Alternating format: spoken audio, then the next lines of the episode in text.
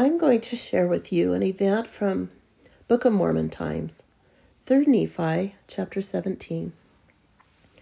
The people of Nephi gathered at the temple in the land called Bountiful. Jesus had been teaching them the gospel. Jesus needed to leave the people that he had been teaching because Heavenly Father wanted him to teach some other people. But the Nephites had experienced such love and learned so much that they were sad when he was going to leave. Have you ever felt so sad when someone you love has to leave you? Like when your aunt or uncle have come to visit you, or when mom or dad have to leave for the evening?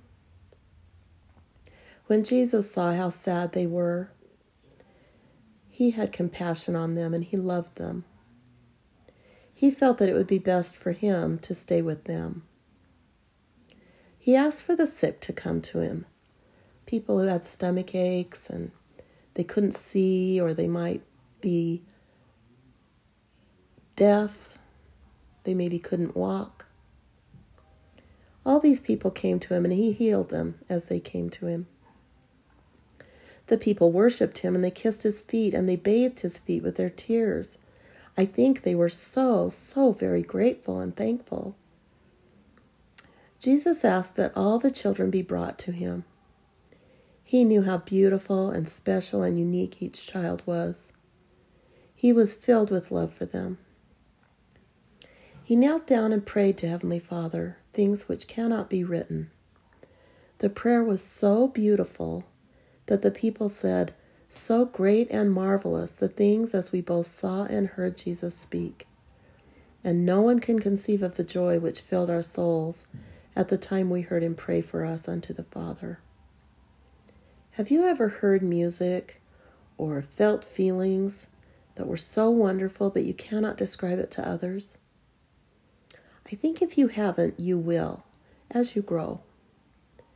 That's the Spirit teaching you when you hear truth. It's also the feeling you get when you know that Heavenly Father loves you. Sometimes you can't describe it to others but I'm pretty sure that's how these people felt. When Jesus saw the faith of these people, he said, And now behold, my joy is full. He wept with joy as he blessed each of the children one by one. After, he asked the people to look at their children, and angels came from heaven in what looked like a circle of bright fire.